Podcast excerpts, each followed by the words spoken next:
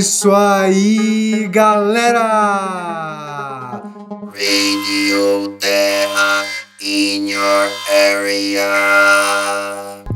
É isso aí, pessoal. Chegando na sua ausculta mais uma vez, Rádio Terra Dessa vez um episódio especial, um episódio que está fora da linha do tempo, um episódio que por mais que esteja sendo lançado na época da segunda temporada, não será um episódio de segunda temporada, e sim um episódio extra, um episódio extra no qual nós da Rádio Terra hoje vamos falar sobre uh, sugestões de ouvintes para temas da Rádio Terra. Colocamos ali no, no Instagram desse glorioso radialista jornalista que vos fala. É, sugestões, digam sugestões de tema, por favor. E aí deram algumas sugestões e nós vamos falar sobre todos esses temas num episódio só. E se tudo der certo, se dermos sorte, ainda conseguiríamos fazer uma linkagem aí entre os três, por mais os três episódios, né, que foram sugeridos, os três temas foram sugeridos, por mais que um aparentemente não tenha nada a ver com o outro. Então, vamos lá, respondendo às sugestões dos ouvintes. Vamos lá, galera, vamos lá. Já deixando claro que, como é de costume da Rádio Terra, nós não ensaiamos, não pesquisamos, nem fizemos nada relacionado aí às três sugestões. E vamos começar falando sobre elas na ordem em que, ela, que elas surgiram no nosso ali feed ali do, do, do Instagram né? Então a primeira mesmo ainda não temos ideia do que será falado, porque como vocês sabem, né, as coisas não surgem da cabeça aqui desse radialista, e sim nós recebemos aí sinais, sinais da, da Rádio Terra multidimensional, né, que está presente aí na quinta dimensão de Netuno, na oitava dimensão de Júpiter e mais em alguns outros planetas aí que nós mesmos não sabemos ainda exatamente quais são. Então vamos lá. A primeira sugestão de tema é perguntando sobre por que é tão importante para os seres humanos aqui do planeta fazerem registros em vídeos e em fotos, né? Então, para responder isso, nós vamos trazer assim vários elementos. Nós vamos uh, trazer um pouco de hermetismo, um pouco da psicologia analítica de Jung e um pouco do hinduísmo. Então veja só que nós vamos trazer aqui referências de peso para poder falar sobre isso. E na verdade, nós inclusive já uh, falamos um pouco sobre a essência do que será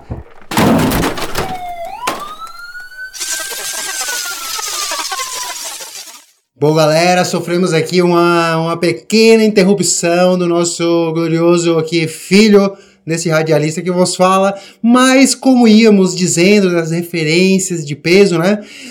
Teve um episódio na primeira temporada chamado Placenta Tecnosférica e a Quarta Dimensão, no qual nós falamos um pouco sobre isso, que aí eu já invoco agora o hermetismo, que é o que está no alto é como o que está embaixo. Né? O que está no macrocosmo é como o que está no microcosmo.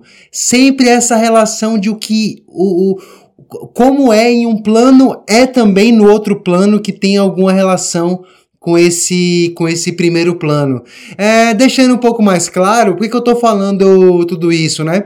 Porque a nossa necessidade de registrar o que está fora é, ou seja, de gerar uma grande quantidade de registros fora, é simplesmente, na verdade, um reflexo da quantidade de registros que nós já trazemos dentro. Então, nós temos a capacidade é, de inata, inata, veja bem, de acessar tudo o que já aconteceu, acontece ou ainda acontecerá.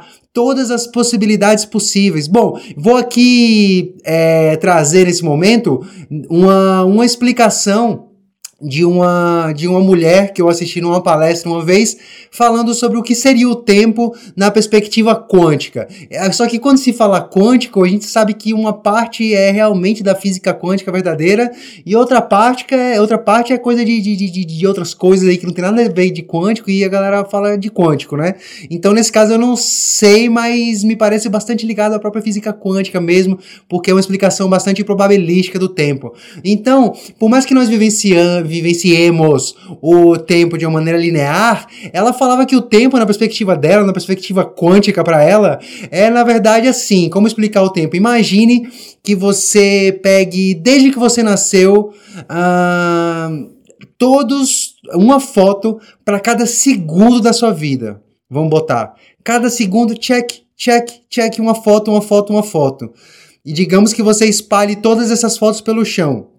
Não só de tudo que aconteceu até agora, mas de tudo que ainda vai acontecer. E todas essas fotos estão espalhadas pelo chão aleatoriamente.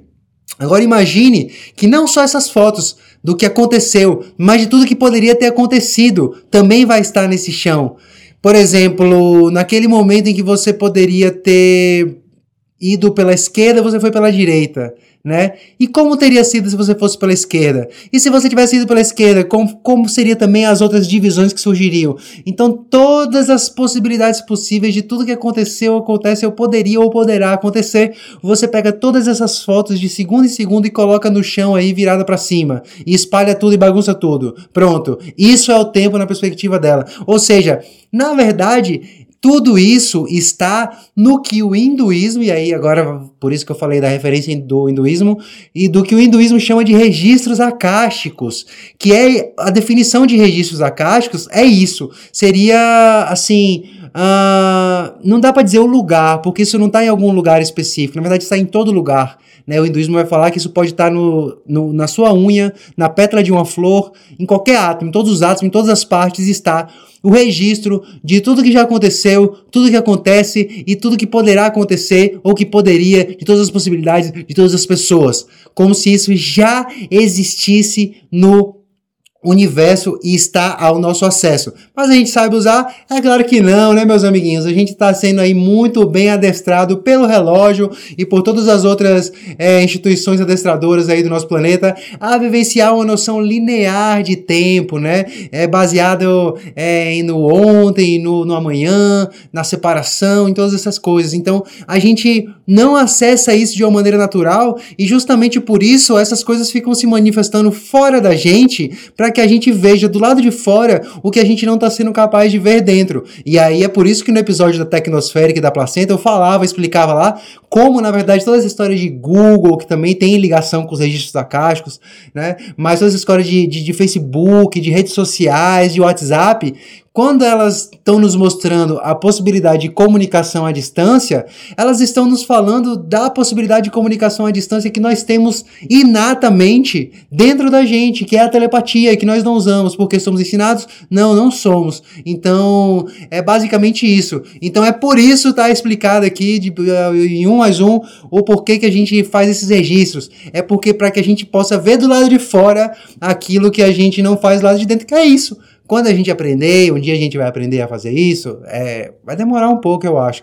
Mas a gente vai poder simplesmente acessar essas fotos de tudo que já aconteceu, acontecerá ou poderia ter acontecido. E esses vídeos e tudo isso. A gente acessa isso de uma maneira aleatória, através dos sonhos, através de algumas visões, né? Mas esses registros acásticos, essa malha que o hinduísmo fala, que tá aí, tá aí para ser acessado, mas tem que saber como e nós vamos aprendendo. Então, primeira pergunta respondida! Pergunta não, sugestão, né? Agora vamos à segunda, que aparentemente não tem nada a ver com a primeira, mas vai trazer também explicações esotéricas, que é a alma da nossa querida Rádio Terra. Não é mesmo, pessoal? Então a segunda simplesmente foi assim, uma sugestão foi Mundial do Palmeiras. Então esse radialista que vos fala deixou de acompanhar o futebol ativamente desde um pouco depois que o São Paulo foi tricampeão mundial, porque aí, né, a, o sonho de ver o, o timinho do coração sendo campeão mundial foi realizado e depois disso o futebol foi perdendo cada vez mais a importância até o ponto em que realmente foi deixado de lado em algum momento. Então, mas eu lembro que tinha a piada do Palmeiras ter mundial ou não ter, uma piada que eu nunca entendi exatamente, mas eu fazia piada, porque se era contra o Palmeiras, a gente tinha que fazer a piada, né? Mas o que que acontece? Eu não vou falar sobre esse suposto mundial, eu vou falar sobre a chacota do Palmeiras no Campeonato Mundial agora, porque por mais que a Rádio Terra não acompanhe mais futebol, nós acompanhamos aí por motivos de amigos acompanhando e nós acabamos acompanhando junto. Nós assistimos o, a final da Libertadores, né, entre Santos e Palmeiras e vimos assim um evento esotérico ao vivo sendo transmitido, assim um fenômeno assim é de muita muito misticismo, muita magia, muito muito mistério, né? Muito mistério do universo trazendo à tona, porque uh, por mais que nós não acompanhemos, nós ficamos sabendo assim pelo por, de um, por, por algumas fontes aí, por algumas pesquisas mínimas para poder acompanhar essa final de Palmeiras e Santos na Libertadores, de que, na verdade, o time do Santos era uma porcaria. Inclusive, antes de começar o campeonato, eu vi gente prevendo, isso porque a gente não acompanha o futebol, imagina se a gente acompanhasse, hein? É, eu vi gente prevendo de que o Santos poderia até ser rebaixado. E quando vê que o Santos foi relativamente bem no Brasileirão e chegou ao final da Libertadores. Agora vocês vão dizer, isso foi graças ao Santos? Não, isso foi graças ao nosso querido Cuca, grande treinador Cuca, que primeiro, em primeiro, para quem tá assistindo aí Cidade Invisível na Netflix vai saber do que eu tô falando. Quem não tá assistindo, assista, porque fala sobre o folclore brasileiro de uma maneira muito legal. E quem tá assistindo Cidade Invisível sabe o poder, o poder que carrega a entidade Cuca. Não à toa é que é Nana Neném que a Cuca vem pegar. Então, a, pra Cuca vir pegar o Neném tem que ter poder. Então, o Cuca, ele já tem esse, ele já invoca no seu próprio nome essa grande entidade do folclore brasileiro que é a Cuca. Isso já dá o poder para ele. E o que mais? Cuca esse, por sinal, que é, treinou São Paulo uns dois ou três anos antes do São Paulo ser campeão mundial e começou a construir aquele fabuloso time, né? Então aí é o né? Nana, Nana Liverpool que, que Cuca vem pegar. Mas o que que acontece? O que que acontece? Houve uma das maiores intervenções contra o divino espiritual, contra o divino Espírito Santo, né? No meio do jogo transmitido ao vivo. Vocês sabem, o Cuca, ele tava ali na final com a camiseta, com a camisa ali representando Nossa Senhora da Aparecida, Nossa Senhora a, a, a Maria, né, que para ali o grupo do Trigueirinho, né, do Coragem de Figueira, é representado no, na figura da consciência Maindra, que é basicamente uma matriarca do planeta que encarnou como Maria, né? Mas então seria Maindra, ou seja, uma figura de poder poder, de potência aí no esoterismo, e ele sabiamente, já utilizando o nome Cuca e utilizando a camisa de Maria, botou todo o poder e conseguiu levar aquele time do Santos, ninguém sabe como, para a final da Libertadores. E segurando 0 a 0 ali contra o Palmeiras, no momento em que a bola sai pela lateral, no finzinho já do segundo tempo, e o Cuca educadamente, afinal, né, no, vestindo a camisa de Nossa Senhora da Aparecida, Nossa Senhora sempre vai carregar ali boas coisas, então ele foi ali é, com educação, gentilmente pegar a bola para ceder para que o jogo continuasse. Afinal, o Santos estava empatando, o Santos não estava ganhando. Se o Santos estivesse ganhando, eu poderia pensar, poxa, tá fazendo aí uma, uma, uma catimba, né? Mais uma coisa assim, né? Mas não, ele foi devolver. Tomou uma rasteira do jogador do Palmeiras e caiu.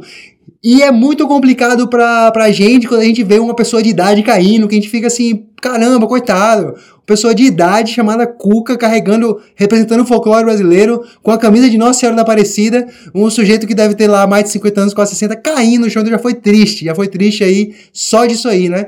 Mas o que que acontece? O juiz, numa intervenção aí, talvez aí, né, qual, é, qualquer intervenção aí que seja antidivina, você pode querer imaginar o nome que você quiser aí, uma intervenção do capeta, do satanás, do diabo, do lúcio, do que quer que você seja, expulsou o Cuca. Só que quando ele expulsou o Cuca, ele não estava expulsando um ser humano, ele expulsou ali junto uma entidade é, da quarta dimensão do planeta, que é a Cuca, e expulsou também a matriarca do nosso planeta, Maindra, consciência Maindra, consciência divina, foi expulsa. Na hora que ele saiu, eu, eu já na hora que eu tava assistindo, eu falei, hum, isso não vai dar certo, não vai dar certo. Tirou Maria de campo, tirou Maria de campo. O que, que aconteceu? No lance seguinte, ah, o porcaria do Palmeiras foi lá e fez um gol. Faltando poucos minutos para acabar o jogo, por causa da expulsão de Cuca por um ato de gentileza. Esse foi um dos maiores injustiças já televisionados no futebol brasileiro,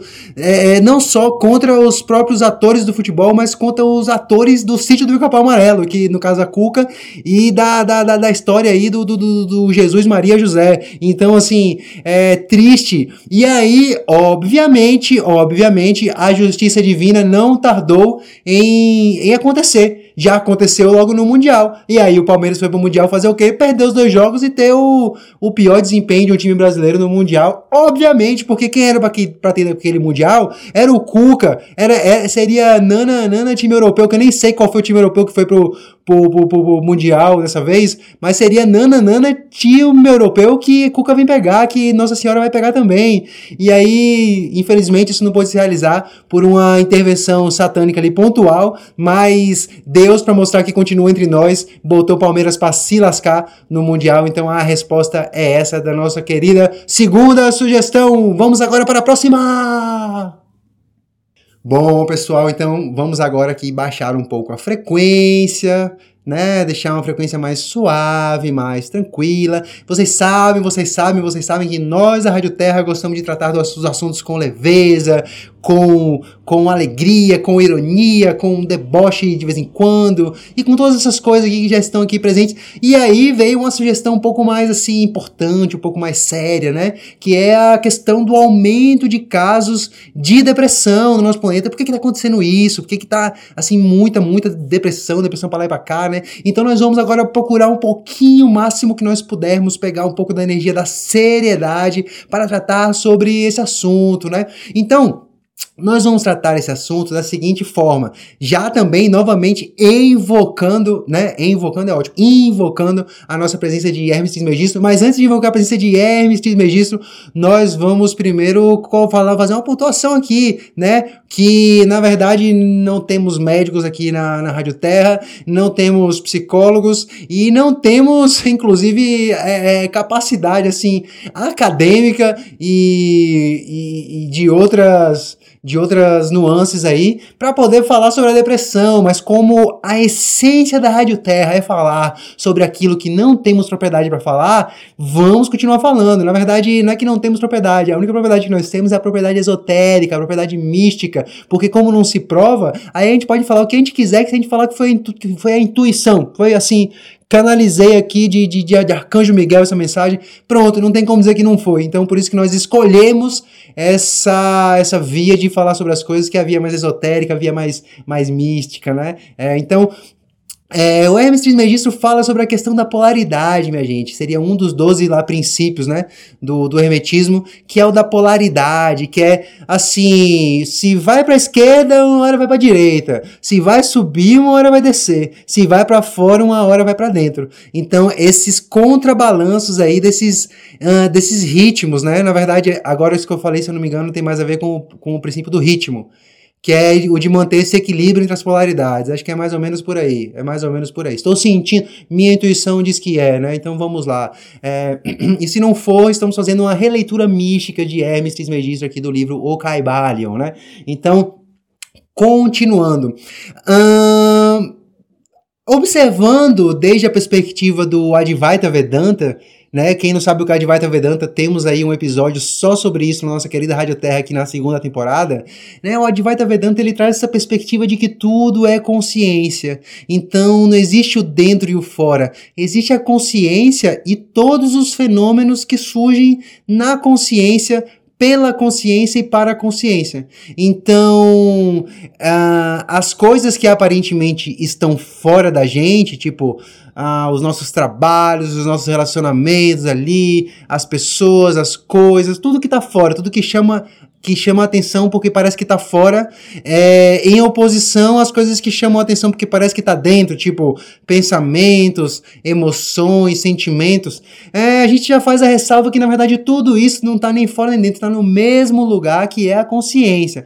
Mas a gente sabe que a nossa mente, que também está dentro da consciência e é finita, e a consciência que sim é infinita, a nossa mente ele, ela trabalha nesse, né, de acordo com o princípio hermético que fala que o universo é mental, porque né, é, realmente dentro da consciência tudo que surge é, é, mental, né, mas nós temos também o fenômeno da consciência pura, puríssima, sem nenhuma mente, que é no sono profundo e talvez aí em alguns processos mais profundos de meditação, mas dentro desse dessa viés da polaridade, a gente sabe que existe esse equilíbrio. Então o que, que acontece?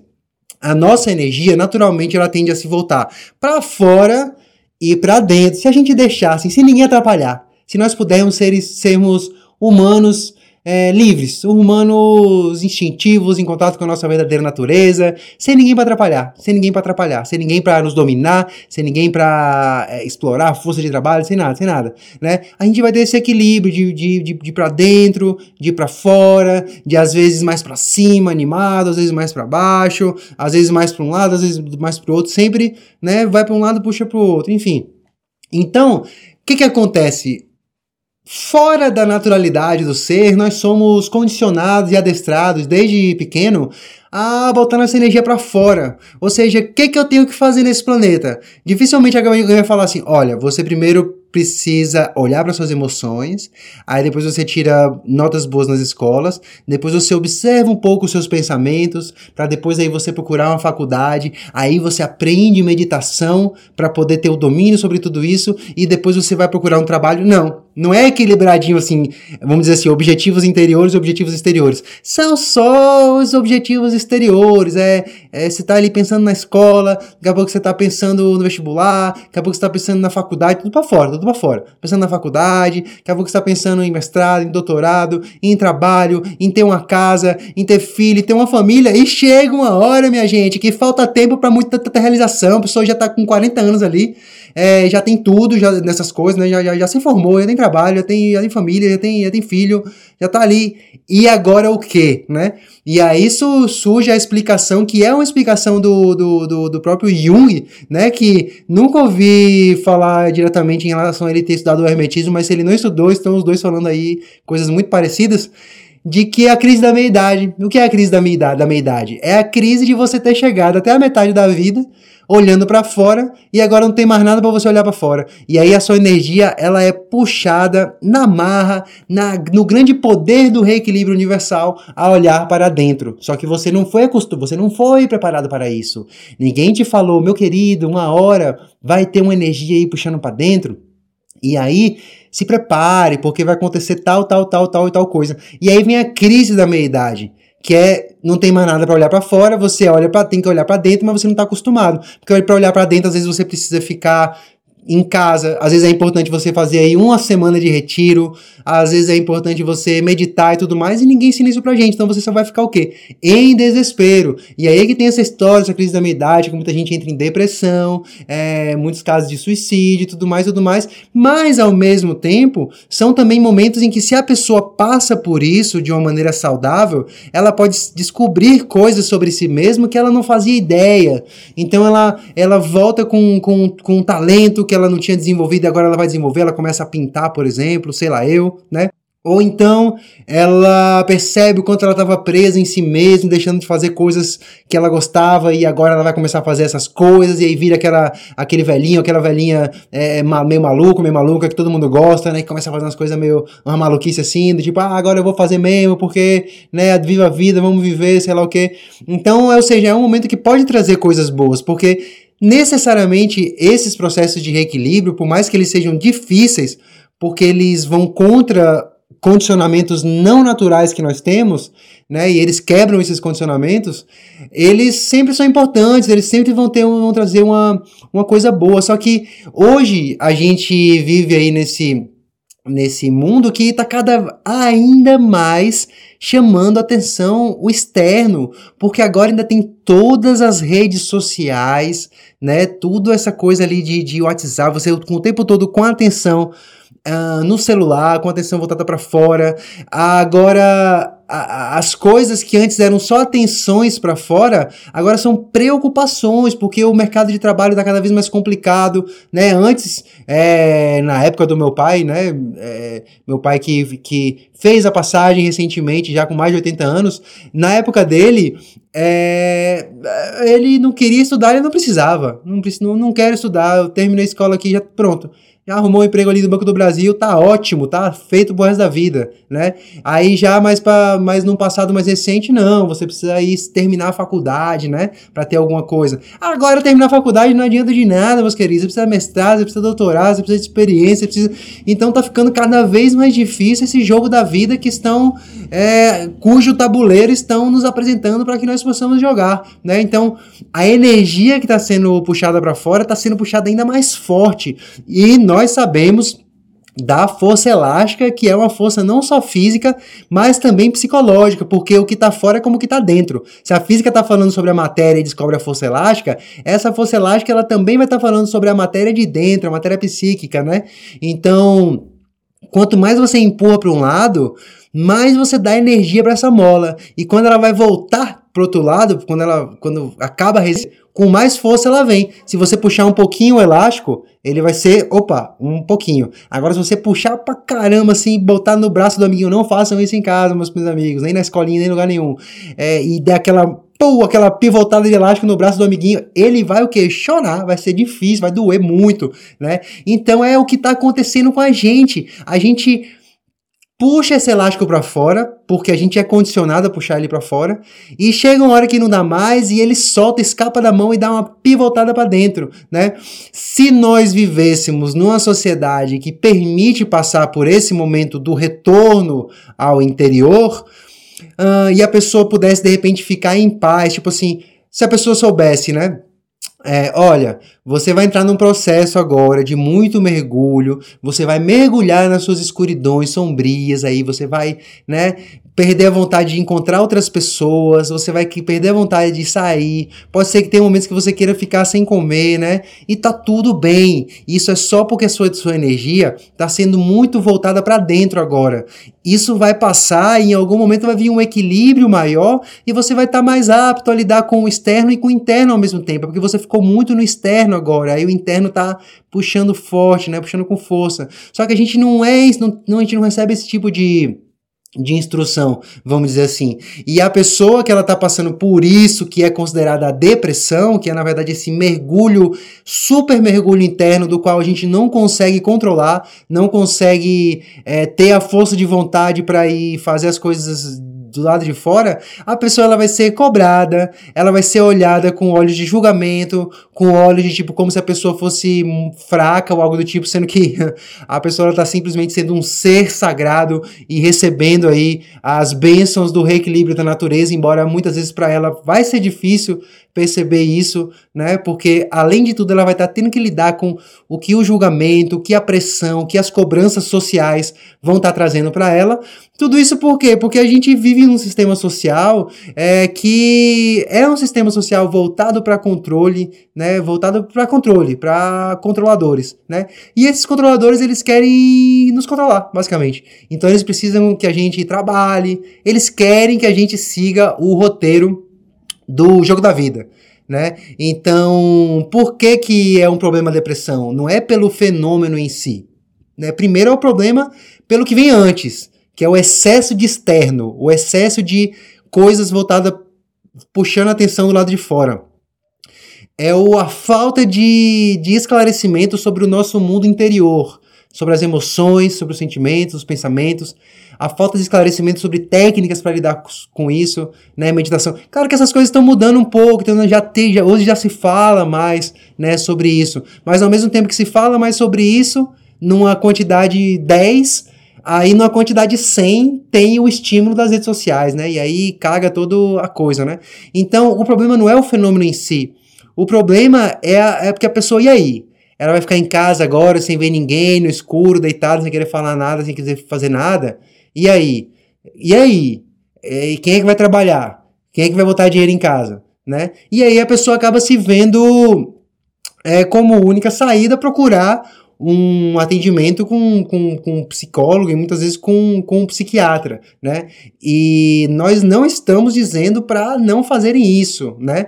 Mas, mais, mais, mais, mais, mais, quando você começa a entrar também nessa relação com a indústria farmacêutica, com a indústria dos remédios, é uma relação também complicada, porque a indústria farmacêutica não nos fornece assim aquela confiabilidade, aquela credibilidade o suficiente para nós acreditarmos, nossa, quem está criando esse remédio está criando com muito amor e quer ver o nosso bem, a nossa liberdade, a nossa saúde, né? Porque por se tratar de empresa e pelo no capitalismo o objetivo de toda empresa ser o lucro, a gente pode pensar que na verdade o que elas querem é o lucro. E o lucro se dá com vendas recorrentes. Então, quanto mais remédios forem comprados, maiores os lucros da indústria farmacêutica. Então, é, será que essa indústria está preocupada realmente com os efeitos dos remédios no nosso no que se diz respeito à nossa dependência em relação a eles, por exemplo, porque para você ver, né, aqui no nosso glorioso Vale do Capão, nós temos o Dr. Áureo, que é um médico naturopata e, né, meu filho uma vez é, foi se consultar com ele porque estava com uma infecçãozinha né, no, ali no pintinho. E o doutor Áureo falou: bom, nesse que ele é um naturopata, mas ele também trabalha com a medicina convencional. Mas aí ele falou: bom, uh, ele procura naturopatia primeiro, mas quando não, não tem jeito, ele entra com a medicina convencional, com a medicina alopata, que tem muitas coisas boas. Inclusive, sou muito grato aos antibióticos que foram passados pro meu filho porque curou ele. Porque ele falou: bom, ele tá com infecçãozinha aí no pintinho e tal. É um lugar que tem a urina, que é meio fechadinho, que pode evoluir para uma por uma questão renal, então a gente acha melhor passar o antibiótico, né? Por, por, por segurança, por, né? Vamos mandar um antibiótico. Mas é, é, sabido, embora pouco falado né, na faculdade de medicina, que os antibióticos eles, eles acabam com, com todas as bactérias, não com todas, né, mas assim, eles atacam um grande número de bactérias, as que nos fazem mal e as que nos fazem bem também. Aí, como eles matam todas, as que estão fazendo mal vão juntos. E aí passa aquele problema. Alguma coisa em relação a isso? Não, de boas. É o funcionamento dele. É graças a, a, a, isso que os antibióticos são capazes de curar infecções graves que, de repente, um chá de, de alho com gengibre não seria capaz, né? Mas se ele mata todas as bactérias, aí você vai imaginar o quê? Pô, galera, então vamos dar um jeito de fazer algo depois para que essa flora seja recuperada, né? E aí o Dr. Áureo, assim que ele passa o antibiótico, ele já passa para logo depois um probiótico, que é você é, recuperar a sua flora. Você vai tomar ali bactérias para que você possa recuperar as bactérias que fazem bem. E ele ainda passa, ele, na época ele ainda passou, três opções, né? Que a opção mais barata, que seria Yakult, a segunda opção, que é um pouco mais cara, mas também é muito acessível aqui no Capão, que é a kombucha, né, que é uma, uma bebida fermentada, e a terceira opção, que seria a opção farmacêutica mesmo, probiótico é, vendido em farmácia. Mas passou o probiótico. Esse querido radialista que vos fala passou em quatro anos na faculdade de medicina, convivendo com todos os períodos, com outras universidades do país, é, é, devido à nossa atuação no centro acadêmico e na direção executiva nacional dos estudantes de medicina, e nunca ouvimos falar nisso, um raciocínio assim tão primitivo, tão fácil de fazer. Bom, se eu vou passar o antibiótico que vai matar tudo, vamos repor com as boas depois, né? E eu nunca nem tinha, nunca nem, nem se passou pela minha cabeça, nunca se passou pela cabeça nenhuma de colega meu que eu tenha ouvido falar, e é simplesmente uma das medicações mais utilizadas pela medicina, que é os antibióticos, que, que qualquer coisa passa antibiótico, que é um gravíssimo erro isso, né? Não tem problema com os antibióticos, mas tem problema com a banalização dos antibióticos, né? E com você não passar um probiótico depois e ninguém está sendo ensinado a isso, ou seja, a indústria farmacêutica elas não nos parece assim agir com tanto amor, né? Então nós da Rádio Temos, da Rádio, da Rádio Temos, nós da Rádio Terra temos né, assim, uma, já uma, um olhar com atenção em relação à indústria farmacêutica. Aí é nessa, nessa hora que passa meia hora, o celular apaga e deixa a gente com medo, que a gente fica, será que tá gravando ainda? Vamos lá, colocando a senha para ver, ó, que bonitinho o gravador aqui, né, funcionando a todo vapor. Então, é isso, né? Esperamos que tenha sido talvez trazido alguns elementos de, de reflexão né, principalmente sobre esse assunto da depressão aí, que é um assunto muito importante, enfatizando mais uma vez que essa é uma perspectiva não só mística, esotérica, mas a própria psicologia analítica do Jung, né? É, ou seja, é uma perspectiva também da própria psicologia só que não somos psicólogos, né? Não estudamos aí todo o compêndio da psicologia analítica. Já lemos sim, estudamos livros de Jung, estudamos livros de, de Hermes, estudamos sim sobre o que nós falamos, né? Também não é assim também. Também não é assim. Vamos fazer essa defesa aí, a gente só fala da Rádio Terra, que a Rádio Terra fala do que, do, do que não sabe, mas um pouco a gente sabe sim. A gente só não decora algumas informações e nem se prepara antes de gravar o episódio. Mas, né, alguma coisa faz sentido. Então, esperamos que possa ter aí trazido coisas de valor para nossa querida audiência. Tivemos também mais um pedido de sugestão que foi sobre plantas de poder, expansores de consciência, que pela grandiosíssima sincronicidade do universo. Já havíamos gravado um episódio sobre isso que não tinha sido lançado ainda, mas que estava justamente na fila para ser o próximo a ser lançado. Então o próximo episódio vai ser sobre isso. Vocês vejam que coisa linda, né? Inclusive já vou deixar, talvez acho que já tem os é, que a, o próximo vai depois vai ter um que eu vou gravar sobre meditação, depois vai ter um que eu vou gravar sobre magia e depois vai ter outro que eu vou gravar sobre sincronicidade. Que beleza! Toda a segunda temporada já finalizada na minha cabeça. Agora é só botar essa voz para falar sem parar. É isso, meus amigos, minhas amigas, meus amigas, né? Minhas amigos e meus amigas. É, obrigado pela audiência, pela escuta e um abraço!